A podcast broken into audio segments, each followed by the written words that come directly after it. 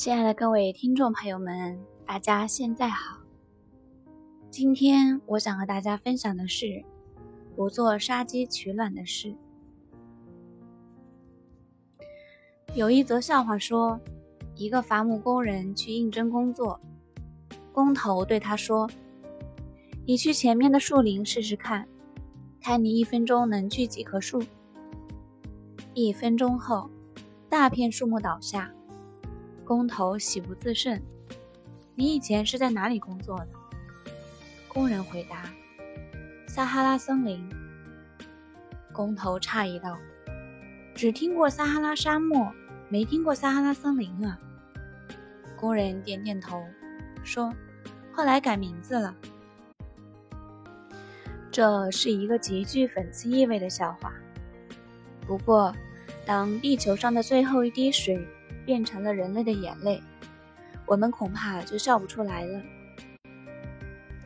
在道家经典《列子天端》里，曾讲述过一个有趣的故事，说杞国有个人总是担心天要崩塌下来，他将无数苍生，因此愁得食不下咽，寝不安枕。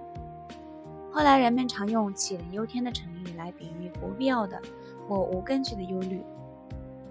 诗仙李白曾有诗云：“白日不照无精神，杞国无事忧天清。”然而，当大自然的资源正在逐渐被挖掘一空，后世子孙得以生存的资财即将被挥霍殆尽的时候，杞人忧天变成了生存的当务之急了。以煤为例，历史上煤炭最初的发现是在汉武帝时代。相传，当年汉武帝为教练水军及天下征夫开凿昆明池，得一异物，状若黑石，起色如漆，叩之有一声，天下竟无有识者。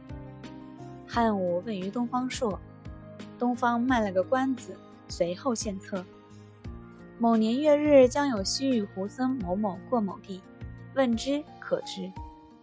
后国有胡僧西来，问之则答曰：“此乃前节之节灰也。”所以煤又有节灰的叫法。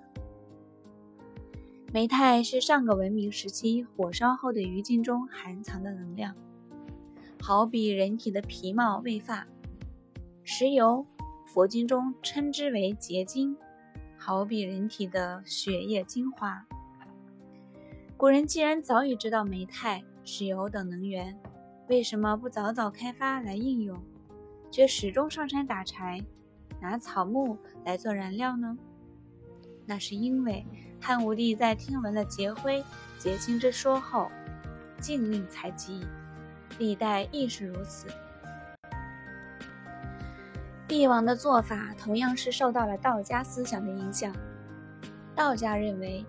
天地是一个大宇宙，人生是一个小天地，地球也是一个有生机的大生命，就如人生一样。地球同样富有生机，是一个生命体，不可轻易毁伤它，不然对人类的生存有百害而无一利。因此，古人虽然早就知道有天才地宝的矿藏。也绝不肯轻易的去挖掘，即使挖掘，也要祭告天地神灵，得到允许。人心即天心，人们的传统思想是如此，神灵的权威就起到了震慑作用。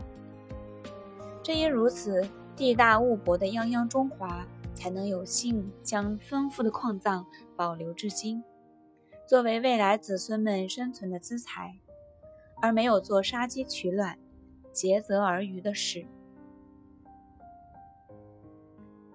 春秋时期，一年夏天，鲁宣公兴致勃勃地把渔网撒在潭里，准备捕鱼。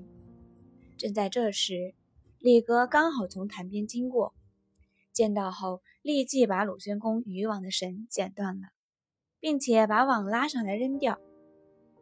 鲁宣公不知何意，正要发怒。李格忙着解释说：“我主可曾听过，古时候春暖花开之际，万物复苏，这时候鸟兽刚好怀胎，水中的动物却基本成熟，狩猎师就下令禁止用兔网、鸟网捕捉鸟兽，而只用矛等刺取鱼鳖，将它做成鱼干，以备夏天食用。这样做是为了促使鸟兽生长。到了夏天，鸟兽长成，水中的动物又开始孕育。于是，在这时又下令禁止使用大小渔网捕鱼，只是设陷阱，在陷阱中装设捕兽的装置，捕取禽兽。这样一来，不论鱼虾鸟兽都能有休养生息的时候了。如此都是为了积蓄物力，补足国家所需。那个时候，人们不会为了眼前的利益而贪得无厌，一味索取。比如，人们在山上不会砍伐树木所生的新芽，在草地里也不会随意割取未长成材的草木。捕鱼时，仅只捕捞有卵的鱼和小鱼；狩猎时，要等到那些幼鹿等小兽长大后再猎捕。抓鸟也要先等那些鸟卵孵出，小鸟长成，就是对可食的虫子也要留下卵和未生质的幼虫，这样各种植物、动物才能生息繁衍，人们也才能有源源不断的食物供给啊！如果古人为了一时痛快、一时的满足而不计后果，恐怕现在留给我们的就所剩无几了。现在鱼正在产卵，您不等鱼生长，又用这样的小孔捕捞，大王这可是有些贪心不足啊！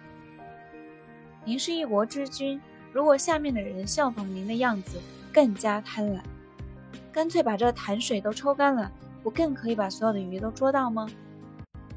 但这样做以后，这里还会有鱼吗？所以说，贪得无厌，最终只会让自己、让子孙后代一无所获呀。两千多年前，人们就已经有了这样的意识，不能不让我们令人惭愧。人类早可以透支地球资源，但古人却将自然的精华悉心呵护。古人尚知煤炭、石油是地球的骨髓血液，而不去触碰。以求保全生态环境，而现在的人们却在欲望的指使下，手握高科技的利器，对地球大肆开采，后果可想而知。当前世劫灰耗尽，当未来的资财所存无几，即使用生命来换取自然的财产，恐怕也不可能了。几千年前那个杞人的忧虑，很有可能就会成为现实。人从小我来看，需要以长远的眼光来看我们的人生；而人类，我们作为一个文明世界的延续者，是否也该把眼光放得更长远一些，为我们的子孙留下些自然的财富呢？好了，我们今天的分享到这里就结束了，感谢大家的聆听，我们下期再见。